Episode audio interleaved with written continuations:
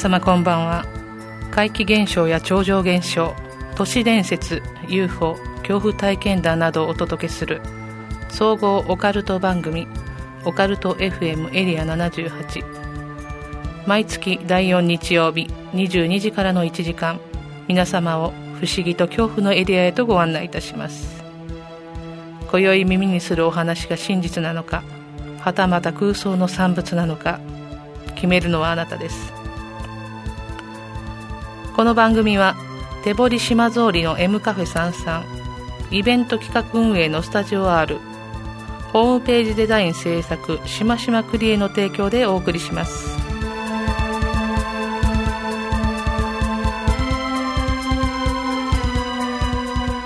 改めましてこんばんは。総合オカルト番組オカルト FM エリア78この番組では怖い話不思議な話を実話から都市伝説などの未確認情報まであらゆるオカルトジャンルを取り扱ってまいります。私エリア78案内人楠木でございます。今月のメインテーマは昔話民話。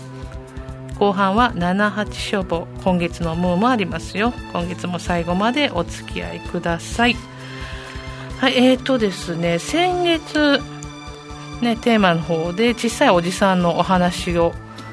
ね、やったんですけれどもそれでですねお便り届きましたので、えー、ちょっとご紹介させていただきますね。はいタコクラゲさんからのお便りです。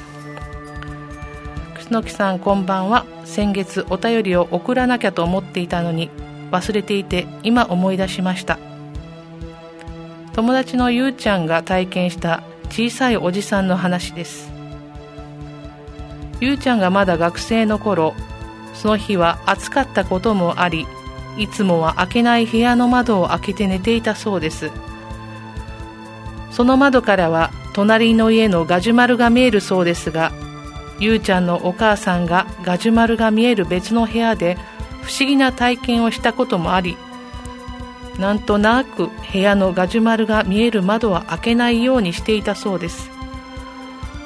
そんな窓を開けて寝ていると金縛りが来たと思ったら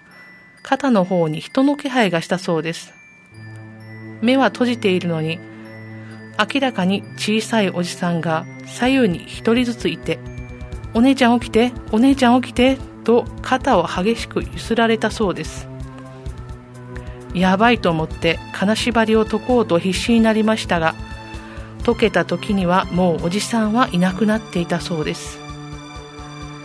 ガジュマル側の窓を開けていたこともあったのであれはキジムナーだったんだろう。キジムナーっておじさんだったんだと思っていたそうです。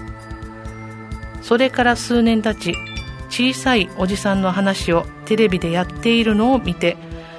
自分の体験もキジムナーではなく小さいおじさんだったのだとびっくりしたそうです。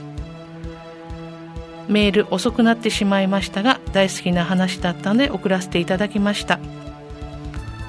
ゆうちゃんからこの話を聞いた時私も小さいおじさんの存在を知ったばかりだったのでとても興奮したのも覚えています。今月も放送を楽しみにしていますというお便りいただきました。ありがとうございます。いや小さいおじさんね目撃談が届きましてやっぱりね沖縄にも小さいおじさんいるんですね。でもなんかキジムナーと思ったっていうところがねなんかいかにも沖縄っぽいなって話ですけれども、まあ、小さいおじさんの姿をしたキジムナーっていう説もまだまだ捨てられない気もしますけれどもどうなんでしょうか、えー、ちょっと面白いでまあね実際見た方はそれどころじゃなかったかもしれないですけどなかなかね面白いお話だなと思って読みました。ありがとうございます。ねあのテーマの方をねどんどんまたあこういう話あった思い出したよなんていうお便りもいただけましたらご紹介していきたいと思いますので皆さん何か気がついたテーマあ前のテーマこんなのをやってたなとかいうの思い出した話とかこんな話聞いたよっていうのもぜひお寄せいただけたらなと思います。よろしくお願いいたします。お便り、えー、タコクラゲさんお便りありがとうございました。オカルト FM エリア78この番組は 78.0MHz FM 那覇での放送のほかリアルタイムではリスラジアプリを使ってスマートフォンでもお聞きいただけます。ポッドキャストでの配信もお楽しみいただけます。FM 那覇公式サイト内ポッドキャスト検索でオカルト FM エリア78を検索してくださいまた番組へのメッセージ受け付けております皆様が体験した怖い話不思議な話や番組へのご意見ご要望をお寄せくださいえー、っとですね、オカルト FM エリア78の番組サイトの方のお問い合わせフォームの方からお寄せください。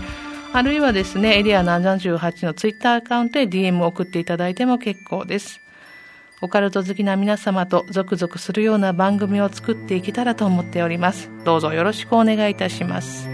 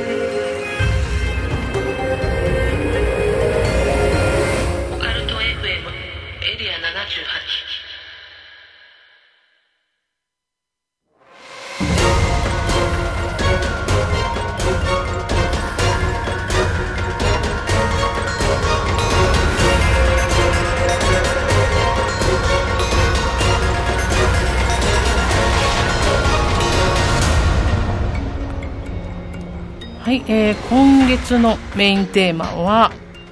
昔話民話ということになっておりまして子供の頃に読み聞かせている昔話には実は怖い話が隠れている。皆さんも思い当たるお話あるのではないでしょうか。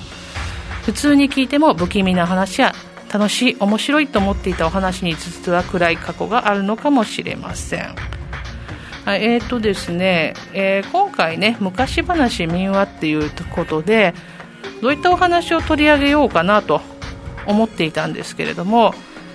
やっぱり昔話といったらねリスナーさんも多くの方が覚えていらっしゃると思いますけれども漫画「日本昔話」というテレビ番組がありましてえー、これは昭、えー、1975年ですね。昭和50年から1994年まで放送されていた30分番組です。市原悦子さんと時田不二夫さんが一人で、ね、何役も演じながら昔話を紹介しているという番組ですね。こう独特なタッチの絵柄とお二人の語りがね独自の世界観を作り出して当時の子供を喜ばせ、まあ、時にはね怖がらせた番組ですよね。今でもファンの方たくさんいらっしゃるのではないでしょうか、はい、あの大人になってから見た記憶なかったんですけれども私も。2000年代になってからね数回復活していたみたいですね。これ私もちょっと今回調べてみて初めて知ったんですけれどもなんか本当に子供の頃とか見ていた記憶あるいは再放送などで見ていた記憶しかなかったのであ結構2000年代になってもあったんだなというのはちょっと驚きはしましたが、まあ、オープニングのねこの「坊や良い子だねんねしな」というねあの有名なこの竜にね子供が乗っかってでんでん太鼓でんでんやってるオープニングもすごい有名ですよね。でエンディングのね「熊の子を見ていたかくれんぼ」のねテーマソングもま有名で、まあ、まあ、ご存知ない方というのはねほとんどオカルト関係なくね多くの方が、ま、見ていたであろう番組なんですけれども、えー、YouTube などでもですね漫画日本昔話のトラウマ界とか言われるものを紹介する動画なんていうのを散見されてますけれども皆さんはどんなお話が心に残っていらっしゃいますか？え今回のねこのメインテーマで昔話をやるっていうことで漫画日本昔話どんなお話があったかなというふうに思い出してみたんですけど覚えているのっていうのがねやっぱりねトラウマ界とか呼ばれているものでした。やっぱりトラウマ界ってね言われるだけあってみんなインパクトがすごい強かったんですよね。で今回ねツイッターでちょっとオカルト世論調査やりまして今回たくさんの回答をいただき本当ありがとうございます。でアンケートねあのツイッターの方は4つしか選択肢ができ選べないのあ作れないのでね4作品ちょっとピックアップしてアンケートを取ってみました。まずはね選択肢に入れさせていただいた4つのお話を紹介してまいりましょう。まず1つ目が「いぶり山」というお話で1994年放送のお話です。これは3人の海女さんが山で修行をしていまして修行の身なので木や木の実や、ね、草などしか食べることができる厳しいこう状態で修行していたんですけれども3人で励まし合いながらこう過ごしていました。そんなある日空からおにぎりが3つ降ってきました。真面目に修行に励んでいたので神様が恵んでくださったなと思い感謝しながらおにぎりを食べておりました。それから毎日空からおにぎりが降ってきました。3人はこう日々ありがたくいただいていたんですけれどもそのうち1人1個では物足りないと感じてくるんですね。で年長の海女さんがあもう1人の海女さんを言いくるめて一番年下の若い海女さんをこう殺すんですね。これでまあおにぎりは3個降ってくるので1個半ずつ分けて食べられると思ったんですがなんとおにぎりは2個しか降ってこなくなってしまいました。ね、そんな状態で年長の海女さんは今度はねもう一人の海女さんをもう殺してしまうんですね。でおにぎりを独り占めしようと思ったんですけどそれからもうおにぎりは二度と降ってこなくなってしまいました。この延長の海さんは飢えてフラフラになりながらこう山を降りたっていうことでこの話からこの山は飯降る山いぶり山と呼ばれるようになったというお話です。で2つ目、えー、こちらは1988年放送の傑作落としというお話です。の傑作という青年は山で岩竹を取って暮らしておりましてこの日初めて入った山の断崖絶壁で綱一本にこう命綱一本つながり捕まりながらこう岩竹を一生懸命取っていましたが小さい岩棚を見つけて、まあ、ちょっと休憩しましょうとそこに降り立ったんですね。では休憩を終えて上に戻ろうとするともうぶら下がってる角にこう手が届かないんですね。先ほどまではキスタクの体重を支えていたので綱がもう伸びきっていたんですが手を離してしまったためにそれがね縮んでしまって上に上がってしまって手が届かないところまで行ってしまいました。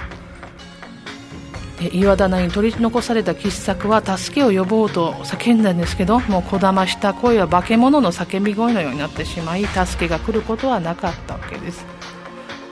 飢えと寒さで朦朧とした傑作はここから飛び降りたらちゃんと着地できるかもしれないというの錯覚に陥って岩棚から飛び降りてしまいます。その後村人たちはこのことを知りこの岩場を傑作落としと名付けたというお話ですね。はい、3つ目のお話が16人谷。こちらは1983年放送ですね。主人公はね若い木こり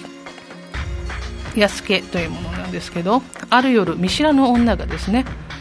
この木こりたちが泊まってる小屋に入ってきて明日谷にある柳を切らないでくださいと頼みます。で翌朝安家と他仲間15人の仲間の木こりたちと山に入ると谷にはね本当に見事な柳の木があったんですね。あこれはいい木だということで仲間たちは大喜びで切ろうとしますが安家はそれを一生懸命止めます。もうこの木は切っていけないですよと止めるんですけれどもこの静止も虚しくですねあの柳は切り倒されてしまう。でその夜ねまたこの小屋でみんなが寝ていると昨日の女が入ってきて寝ている木こりにね近づいたと思ったら一人一人ですね舌を吸い取って殺していくんですね。女はこう安家のところに来てあなたに頼めばこんなことにならない？と思っていたのにと恨み事を言いながら舌を吸い取ろうとするんですがもうなんとか命かけながら逃げ出します。それから時は流れて安家もおじいさんになります。この話を目の前のね若い女性にこうしているんですね。で、まあ、それから、まあ、舌を抜かれた安家の死体がこうあるというような場面が転換されましてこれでもう16人の木こりがみんなこう死んだということになるんですけどその後からこの谷を16人谷と呼ぶようになったというお話です、はい、最後の4つ目のお話は佐吉船。1980年放送です。島一番の力持ちの太平と島一番の男前の佐吉は腕の良い漁師で子供の頃からの大の仲良しです。2人は船主の娘にま恋をします。娘の方も2人のことが好きなんですね。でも父親の船主は稼ぎが多い方に娘を嫁がせたいということを言います。このことからですねこの仲の良かった2人なんですけどもこの敵同士のようになってしまうんですね。でお互い競ってこう両稼ぎがいい方と結婚させると言ってるので、まあ、お互いで漁のどれだけ魚を取れるか競っていくわけですがある日太平の方の船には船ではね全く魚が取れない。魚が寄りつかない。しかしね一方佐吉の方に魚がたくさんね食いついてきてねどんどんどんどん魚を釣っていくんですね。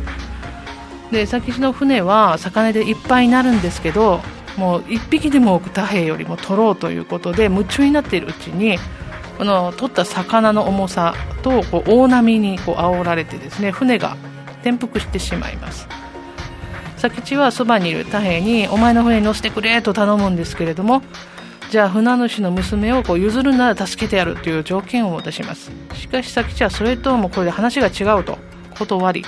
無理やりね船に乗り込もうとしたところを太平が何度もこう佐吉を殴りつけて海の中に沈めてしまいます。まあ、そのまま太平は港に帰るわけです浜に帰るんですけれども、まあ、佐吉を殺してしまったということが恐ろしくない。ちょっとしばらく家に引きこもって閉じこもってしまいましたが、まあ、浜の方ではね佐吉が戻らないぞということで騒ぎになっていました、まあ、それでも数日後ね太平が再び漁に出ると遠くからもう佐吉が乗った船が近づいてくるんですね。あ佐吉がいたということでほっとするんですけれども佐吉が柄杓を貸してくれというので太平はそれを柄杓を貸すと佐吉は海水をどんどんどんどん太平の船に汲み入れてきます。で太平はも申し訳なかったと。もう謝るんですけれどももうそれも聞かず。で大波が来たことで船は飲み込まれて太平は溺れそうになりますがで佐吉の船に乗せてくれと頼むんですが佐吉はま消えてしまって太平はそのまま波に飲まれていくというようなお話です。えこの4つでねアンケートの方取らせていただきました。で結果の方ねどうなったかと言いますと1位がいぶり山 33%2 位が喫茶コート市 31%3 位16人谷 28%4 位が佐吉船8%となりました。私がねこのアンケート取る前の予想ではいぶり山と16人台の2強かなっていうふうにね思ってたんですよ。でも結果見てみると上位3作品がかなりの僅差でしたね。ねオカルトとかホラーとかいう要素が一番強いのはやっぱりね16人谷かなと思った思ってて、まあ、1位もしかして16人谷かなと思っていたんですけれどもちょっと意外な結果となりました、ね、皆さんのトラウマ回怖かった回、ね、こういったアンケート結果が出ました。ご協力ありがとうございます、ね、この4作品の中で私が一番怖い話として印象に残っているのはやっぱり胆振山ですね。この3人の海女さんの中で一番こう熱心にね修行してリーダー的存在でみんなを支えていたこの年長の海女さんがですねこうこのおにぎりが出現したことで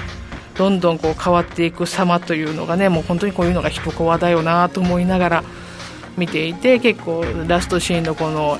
山場みたいになった状態でねこう降り山を降りてくる姿とかが結構怖かったなと。すごいね笑顔であったこの海女さんがねどんどん変わっていく様がすごい怖い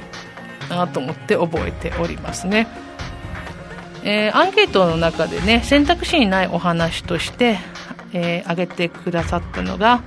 ダムールさんがですね牛鬼淵を開けてくださいました。実は私もこのアンケートのね4話選ぶときに最後まで佐吉船と牛鬼淵どっちにしようかなっていうのを悩んでいたんですよね。うん。でこれもやっぱり人気のお話でこちら1978年の放送のお話です。これはね顔が牛で体が鬼という化け物が住んでいる地域にね暮らす木こりのお話なんですけれども夜な夜な男が訪ねてきて年配の木こりに何をしているのかというのを尋ねていくんですね。で玄関先の方から。でノコギリの刃を手入れしているんだよと。でこう最後の32枚目の刃は鬼刃といって鬼が出てきたら引き殺すんだよということを告げると男はまあ玄関から入ってこずにスッと去っていきます。で翌日ねこの年配の木こりが木を切っていると鬼歯がちょっと折れてしまったので山を降りて修理に出かけます。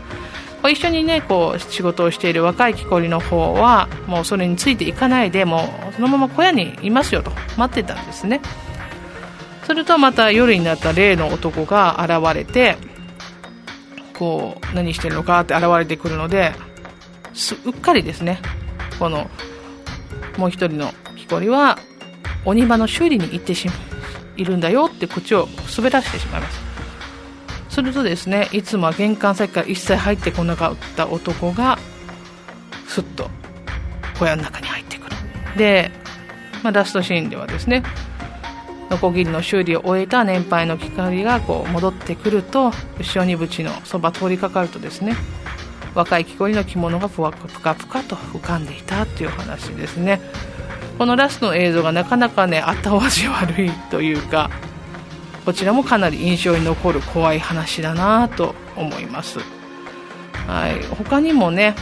日本日本漫画日本昔話にはオカルトホラーテイストがね盛り込まれた話が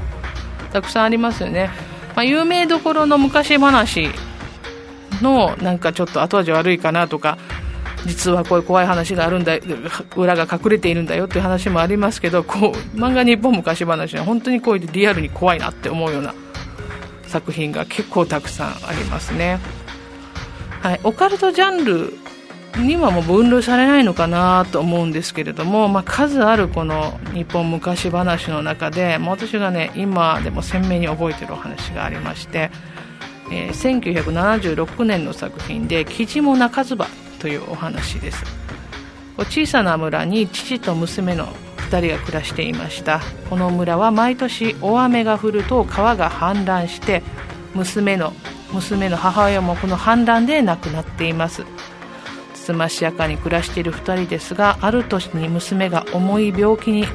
かかってしまいます。貧しくて医者にかかるお金もないというような状態です。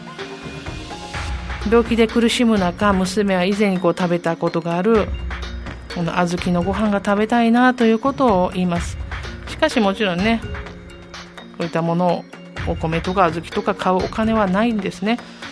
悪いとは思いながらも地主さんの蔵から米と小豆を盗んで娘に食べさせます。娘はねこのご飯のおかげかね無事に回復して、まあ、再び幸せな日々がこう戻ってきたかに見えたんですけれども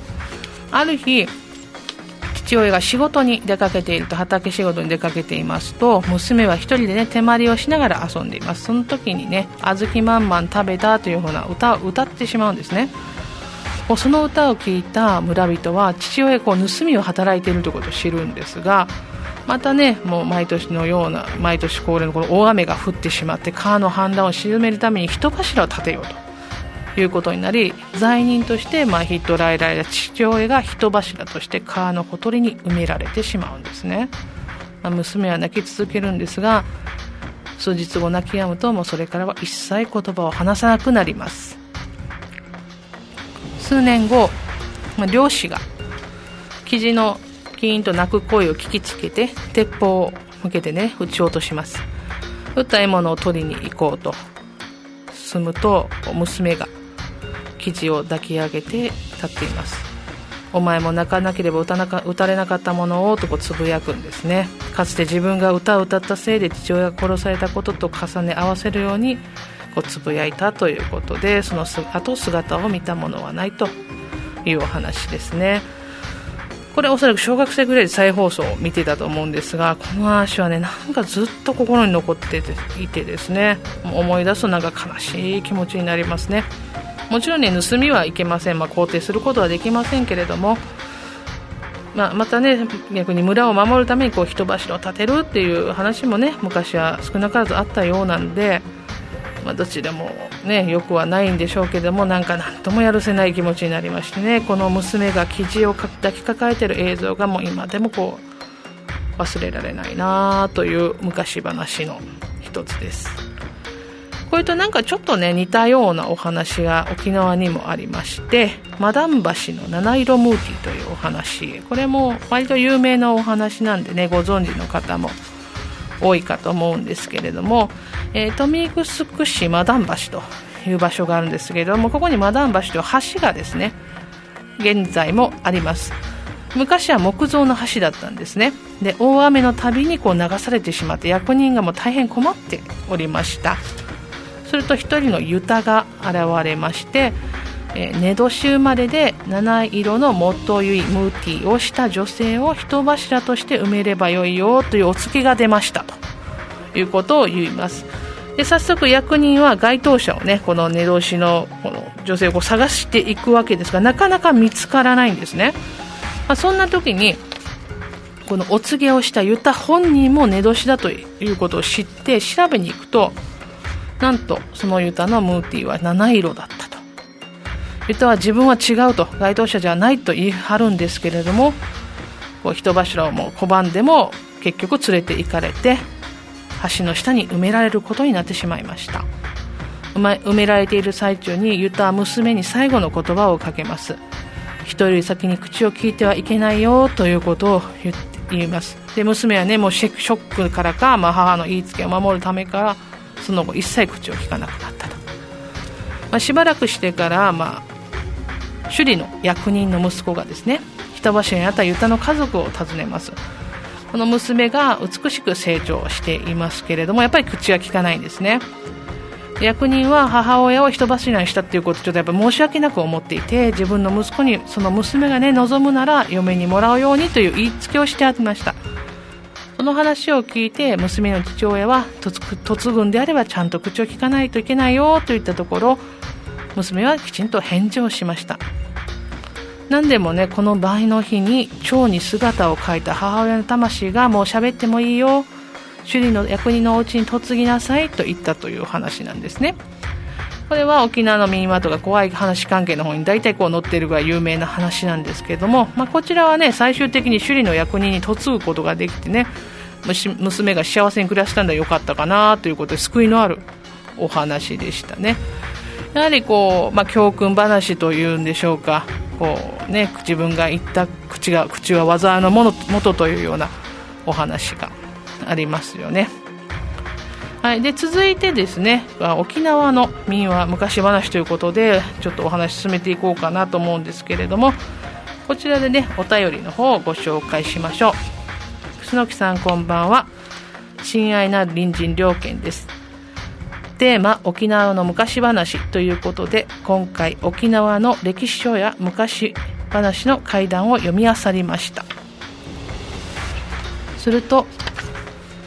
古い沖縄の階段には2つのパターンが多いことが分かりました。1つは委任日こう委任日と書くんですけど委任日ですねの話が多いこと。委任日とは人玉や鬼火のことです。一昔前は沖縄の多数の地域で目撃例がありましてどこそこの委任日と地名プラス委任日という呼び方でエピソードが残されているパターンが多いです。もう一つは教訓話が多いことです。横連母や嫉妬で相手を陥れたり殺してしまうと必ずしっぺ返しを食らうという話が多いですね。今回紹介したい話は首里魔漢道ぬ逆立ち幽霊です。沖縄のほとんどの人が知っている話ですが県外のリスナーさんにも興味深い話なので紹介します。沖縄が琉球と呼ばれていた頃チルーチルーというのは過去鶴ですね。鶴というのはチルーと読みますね。という美人がいました。チルーは里主という侍の夫がありました。ある時里主は大病を患います。気が弱くなった里主は自分が死んだ後美人のチルーが他の男に取られるのが悲しくて仕方がないと告げます。チルーは病気に勝つ気持ちを里主に持ってもらうため安心させるために自分の鼻をそぎ落とします。里主だけを慕っていると、え身をもって示して示しました。その甲斐あってか里主はみるみる元気になりましたが元気になった里主は醜くなったチルーを疎ましく思うようになり妾と共謀してチルーを毒殺します。妾を制裁に迎えてチルーの四十九日の墓参りに行きますがその時出来たての食べ物が腐ったりチルーの幽霊が出現するなど怪現象に悩まされます。里主と妾は家にチルーが来れないようにお札を貼りしかも念のためチルーの墓を暴きチルーが歩いてこれないようにチルーの遺体の足に五寸釘を打ち込みます。それから里主の家の近く首里にマカン道これ、えー、マカビ首里マカビという地名があるんですけどマカビ道で歩けないチルチルーが逆立ちで暴れるように現れるようになりました。その姿を見た人々が高熱を出し亡くなるようになったので力自慢の親方上方が逆立ち幽霊を退治しに出向きます。上方はチルーに会い訳を聞くと不憫なチルーに同情して無念を晴らす手助けをすることになります。上方は里主の家に貼ってあるお札を剥がしてあげます。そしてチルーは恨みを晴らし里主と妾は死んでしまいます。チルーは上方にお礼を述べ植え方が墓を作るときはマージでお墓を作ってください。穴を掘ると水が湧き出て3匹の鯉が出てきます。それは植え方の子孫が3代栄える印ですと教えてくれました。植え方マージに穴を掘ってみると確かに鯉が3匹出てきました。植え方は誤って1匹を死なせてしまったので子孫は2代まで栄えたそうです。おしまい。ということでこの話も教訓話に入るブルーに入る話だと思います。那覇のモノレールおもろ町駅近くが舞台になっており近場の階段としても興味深いので紹介させていただきました。というお便りいただきました。ありがとうございます。これね舞台がこう真壁っていう地域はこのモノレールおもろ町駅周辺は真壁という地域なんですけれども、まあ、そこの有名な幽霊話ということですね。実は私もね逆立ち幽霊の話今回ご紹介しようかなと思っていたのですごく詳しくこう調べてくださり本当にありがとうございます。逆立ち幽霊の話はね、まあ、なんとなく知ってはいたんですけれども声が出てきて子孫繁栄を約束するというようなエピソードはね初めて今回初めて聞きました。こういう話なんかなんかこう恨みを晴らしたみたいなぐらいまでしかちょっとね覚えていなか覚えて知らなかったのであこういったお話もあるんだなと思って、えー、今回ね勉強になりました、まあ、献身的に夫に尽くしていたのに捨てられて殺されたもう妻の怨念ね、まあ、幽霊退治に出かけた上方が理由を聞いてあげてね協力するあたりはいい話だなと思いますけれども。しかし結構ねこうひどい話ですよね。このねこんなに尽くしてくれた妻がね醜くなった自分が元気になったら今度は妾と共謀して妻と草つってもひどい話で。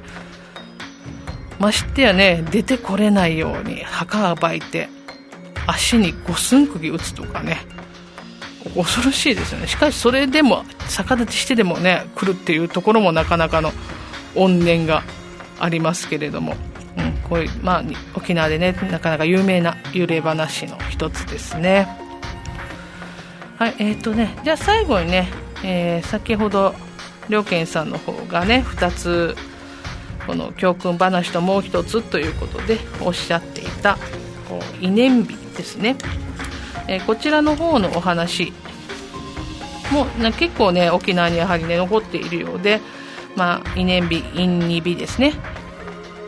いや、イニンビですね。すいません。イニンビの方の話をちょっと最後にしていこうかなと思いますはい、これとっても有名なお話こちらも有名なお話でもう沖縄皆さんもちろんご存知かと思うんですけど、えー、っとですね、首里の南の方に式名坂というね場所があってそこではよくこの話が聞かれます、えー、トゥジマチャビという話がみたいでトゥジというのは沖縄の言葉で妻のことですね、えー、昔仲の良い夫婦がいて妻はいつも町に出て商売をしてる夫をですね、えー、あ夫は町に出て商売しているんですけどある日あの夫の帰りが遅いということで妻も、えー、迎えに出ていたんですけどもこの2人のね仲を嫉妬した者がですね夫に「お前の妻はいつも浮気をしていて遊び歩いているぞ」と嘘をつくつきます。で夫は生き恥をさらすもう、ね、妻にもう浮気されてということで敷名川に身を投げちゃいます。やがて帰ってきて妻はそれを知って自分もこう身を投げてしまうと、まあ、これ事実無根だったわけですね。この浮気しているというのは。それ以来、えー、式名座からから式名川へ2人のこの魂がですね現れるようになったというこう人玉として現れるようになったというお話です。でこれね別バージョンもあって、えー、男にこう妻の方がね男に乱暴されてしまって式名川に身を投げて、まあ、妻を守れなかったという後悔で夫がその後身を投げるという、えー、ストーリーなんですね。なのでこうちょっとね違いがあるのもだいぶ違いますよねこれってね。だから結構不思議な感じがして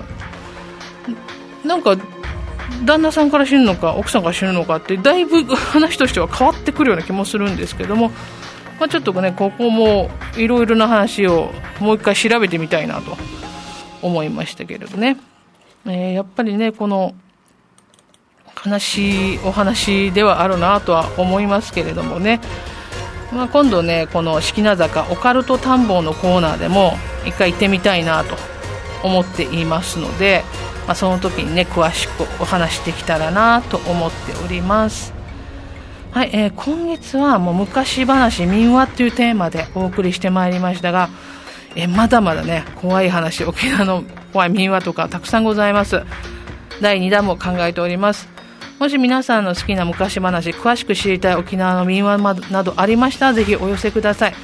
またね、沖縄の民話詳しいよという方、いろいろ勉強させていただきたいので、お便りいただければと思います。よろしくお願いいたします。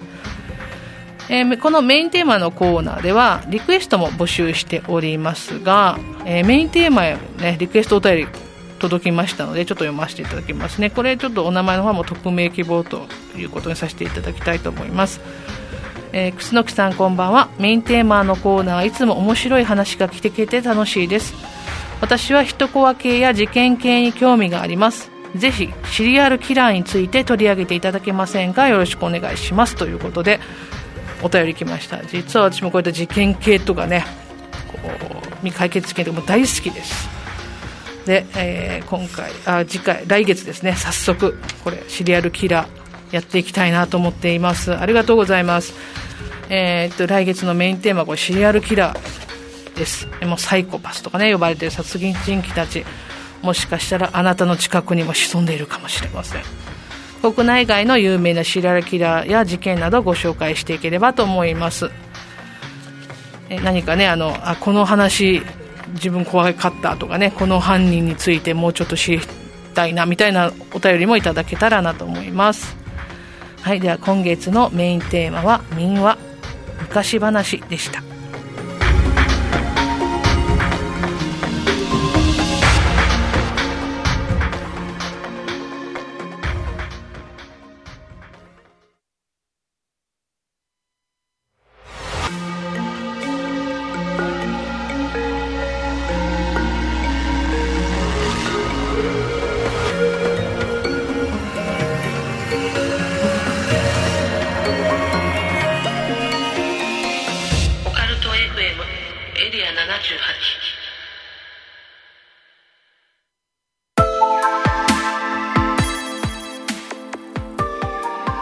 えー、後半のコーナーは78書房でございます。私がね好きな本を紹介していくというコーナーでございますが、えー、本日はですね本日ご紹介しますのは、えー、2014年に発売されました、えー、PHP 出版の方からですね出ております、えー、こちらは江戸川乱歩とその時代という本です。えっと、江戸川乱歩ね、この、全然 知らないよっていう人はおそらくいらっしゃらないかなと思うんですけれども、えー、これがですね、実際にこの PHP 研究所の方のホームページの方にある解説ページからちょっとね、内容抜粋してご紹介したいと思うんですけども、2014年は江戸川乱歩生誕120年。2015年は乱歩没後50年。この節目の年を記念して新たな江戸川乱歩論を刊行。怪しくも美麗な絵画と乱歩の生きた時代の歴史分析から乱歩の思い描いたゲームの世界に至る、えー、本であるということで。これ英語版ですかね？の本なんですけどもう目をまず目を引くのがですねこの表紙の絵です。私ちょっとこれ書店でねたまたまこう見かけてえなんだろうこれと思ってすぐすぐも買いました。もう中も見ないでもう本当に何ですか表紙買いみたいな形で買ってしまいましたけれども、えー、こちらの方ね、うん、もう本当にね江戸川乱歩といえば推理小説家としてもう知らぬ者はいないというような方なんですけどやっぱり代表作といったら「怪人二十面相」とか「少年探偵団明智心」シリーズなどありますけれどもこれはねあの物語の紹介というよりはこの江戸川乱歩のこの生きた時代とかそういったもの、えー、大正デモクラシーとか大衆文学の流星戦争と規制戦後復興そして高度成高度成長といった歴史の大きなこの腕の中でこう江戸川乱歩というのがどういった作品を作ってどういうふうな人生を歩んだかというようなお話お話というかねものが書かれています。結構ねあの興味深いところがあって私すごく興味深いなって思ったところがもう乱歩の対の住まいとなる池袋三丁目邸ということでこの乱歩先生のですね、え、屋敷のこの平面図とか私もこと間取りとか好きなんでそもそも平面図がちょっと載ってたりとか乱歩先生が愛用してた8ミリカメラとかねといったのの写真が載ってたり愛用されてた机などの写真なんかがあってもうすごくもうドキドキしちゃうような感じでもういつか訪ねていきたいなというような感じなんですがしてもう一つね目を引くのがですね、えー、これえっ、ー、と梅田清さんという方が挿絵を描かれていらっしゃるんですけれどもこの絵がもう本当にねもう昔こう読んでいた怪人二十面相シリーズとか少年探偵団シリーズを思い出してしまうすごくこう趣のある絵で好きだなということでこのカラーの挿絵がたくさんあるんですけれどもこれを見てるだけでもなんかもうその乱歩先生の世界にね入り込んでしまうような作品です。うんこれぜひねこう推理小説ファンの方とかねミステリーファンの方読んでいただきたいなと思うんですけれどもね、まあ、サイコシリアスとかねサイコミステリーとかいうねサイコミステリー小説なんて言われたりもするんですけど私ね小学生の頃学校の図書館でこの怪人二十面相シリーズとかあの少年探偵団のシリーズですね。もう全部ね読んで何回も読みました。もう大好きで。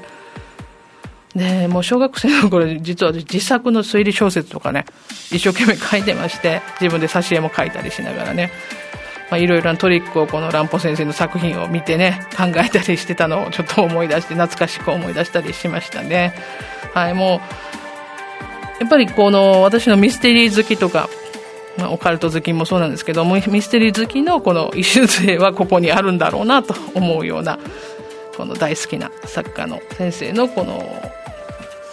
人生とかその時代の背景とかがよくわかる本でね非常に読み応えがある本です。しかも写真資料みたいなものたくさんあるのでね、ぜひこの時代を、大正とか昭和の時代をちょっと勉強したいななんていう人もね、あの、見ていただければなと思うような作品です。まあ、ちなみに私、江戸川乱歩先生の本であのお話で好きなベストはやっぱり人間椅子。これ大好きですね。あこもうやっぱり怖いですよね。こう、本当に精神的に来るなっていうような描写ですよね。あとは D 坂の殺人事件とか、まあ、やっぱり黒トカゲは好きですね。もう黒トカゲも大好きです。もう映画ももう好きなんですけど、もう小説もやっぱり黒トカゲ好きですね。はい、もう皆さんどうでしょうか？推理小説とかねお好きな方いらっしゃいますか？あのまあオカルトとね一緒くたには言えないのかもしれませんけれども今回ねこの江戸川乱歩とその時代という本をご紹介させていただきました。もしねご興味ある方一度読んでいただければと思います、えー、こちらの方は、えー、PHP 研究所、えー、本体1800円税別となっております。えっ、ー、と、今ちょっとね、あのちらっと見たら、PHP の方からは今在庫切れになっているようですが、まあ、Amazon とかでは買えるのかな？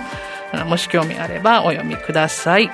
今日は江戸川乱歩とその時代ちょっとご紹介させていただきました。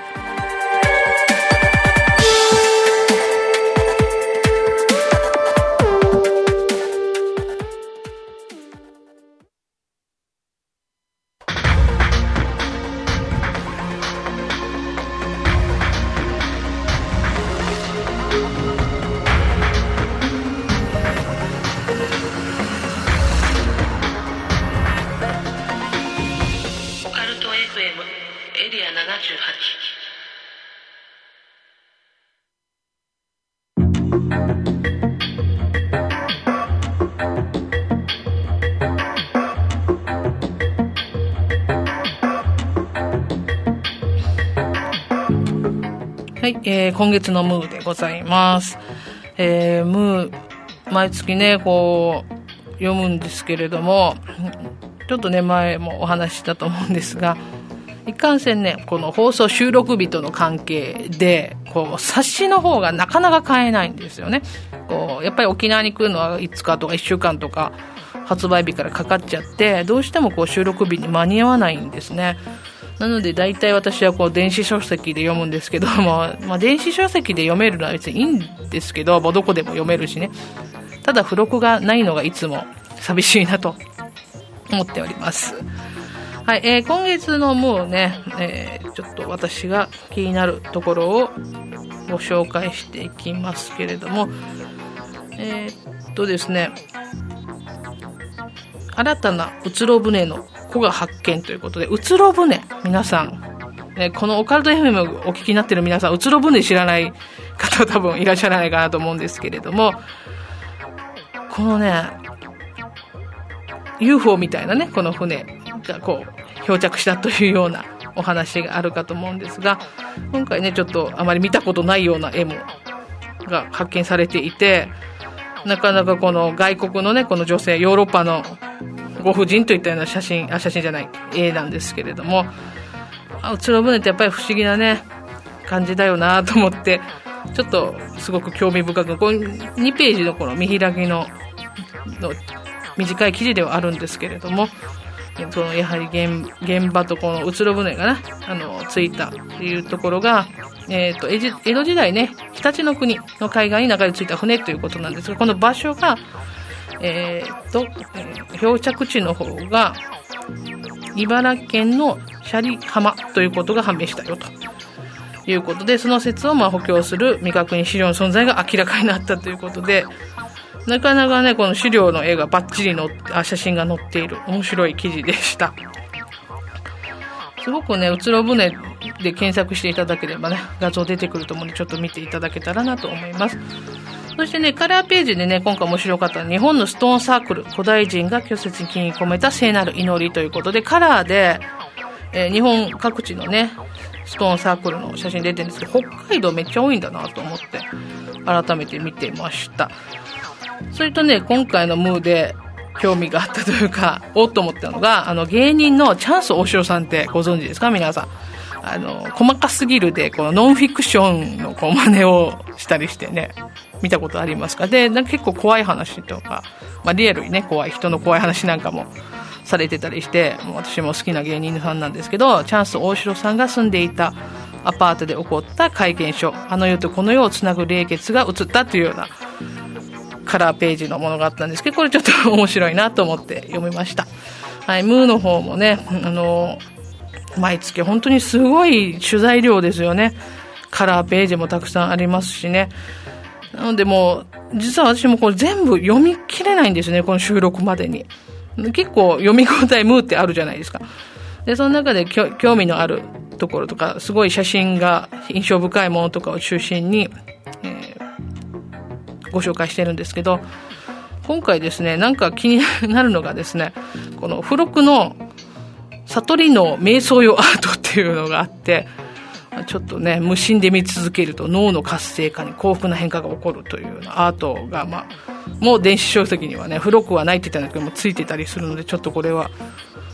利用できるのかなと思って見たりもするんですけどね。閉じ込み付録が今回は閉じ込みなもんだから、この電子書籍にもついてちょっと得だったなと思ったりしました。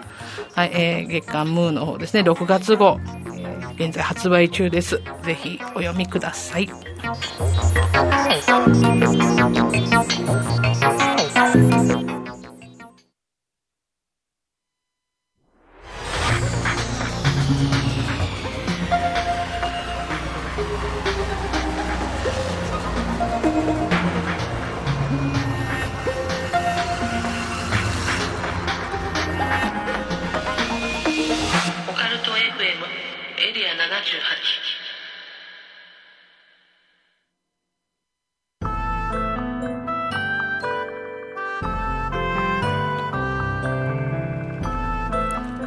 はい、今月もあっという間にエンディングでございます。毎回早いですね。もう本当になんかお話してたあっという間にもう時間過ぎちゃいますね。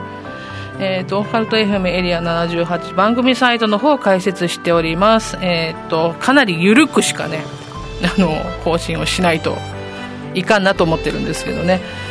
もうちょっとね、オカルト探訪のコーナーのこう写真とかがね、ちょっとなかなかきちんと、私が写真も整理できてなくてですね、載せられないもんだから、なかなかオカルト探訪も進まなくて、あ、今後ですね、オカルト探訪のページはもうちょっと充実させていきたいなと思ってます。やっぱりこう沖縄に遊びに来ていただける時とかにね、ちょっと参考にしていただけたらなとなんて思っているので、ちょっとここのコーナー頑張りたいなと思っております。あと今日投稿恐怖体験談に載せさせていただいているのはこの掲載あの体験者の方の掲載許可をいただいたものなのでえこちらの方もまた順次アップしてまいります。でサイトからのメールも送れるようになっているんですけどちょっとねあのメールエラーが出ることもあるようですのでなんかメールを送ったんだけど 全然なんか反応ないなっていう時とか採用されてないなってあったらちょっとツイッターの方に DM いただけたらなと。思っておりますちょっとねサイトが少し重いんですかね申し訳ないですちょっといろいろ改善はしてるんですけど、え、なかなか見づらいところがあったら申し訳ないですその辺もねご意見いただけたらなと思いますよろしくお願いいたしますはい、えー、っと、グッズの方もですね、すずりの方で販売しております。クリアファイルね、新しく出たクリアファイルの方が実はちょっと人気があるようで、えー、まあ、普段使いしていただきやすいのかなと思ってます。よかったらご覧になってください。はい。えー、っと今後放送予定のテーマの方が、まあ、沖縄の妖怪とかユタとか未解決事件、えー、呪い呪術なんかも考えております。実はですねこのリスナーの方ちょっとね話す機会があって話してた時にあのアニメとか漫画の都市伝説とか怖い話やってくださいよって話をちょっといただきましてあまあねアニメねと。まあ、私がもう語れるアニメって言ってもやっぱり エヴァンゲリオンぐらいかなと思うんですけれども。だね、あとエヴァンゲリオンと鬼滅の刃あたりちょっと語ることができたらなと思っていますので。あこんな漫画の面白い話あるよみたいなあれば、まあ、ぜひ教えてください。よろしくお願いいたします。え、お便りの方ねいつも受け付けております。あの、まあ、ちょっと紹介はしないでいいですみたいな形でねこうお便り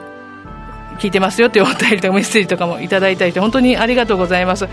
こういったあのお便りいただけるのが本当にねこう番組していると励みになります。本当にありがとうございます。どうぞこれからもよろしくお願いいたします。えー、っとですねあとですね、えー、出演者募集のところでですねあのー、ゆるく募集してますので YouTuber の方とかでもあの音声データとかあるいはまあ紹介のテキストなんか送っていただけるだけでも参加できますのでよろしかったら、えー、メールいただけたらと思います。よろしくお願いいたします。この番組は手堀島通りの M カフェ33イベント企画運営のスタジオ R ホームページデザイン制作しましまクリエの提供でお送りいたしました。それでは来月も第4日曜日6月27日22時にお会いしましょう。案内人は楠木でした。今宵耳にした話が真実かどうか決めるのはあなた自身です。それではおやすみなさい。良い夢を。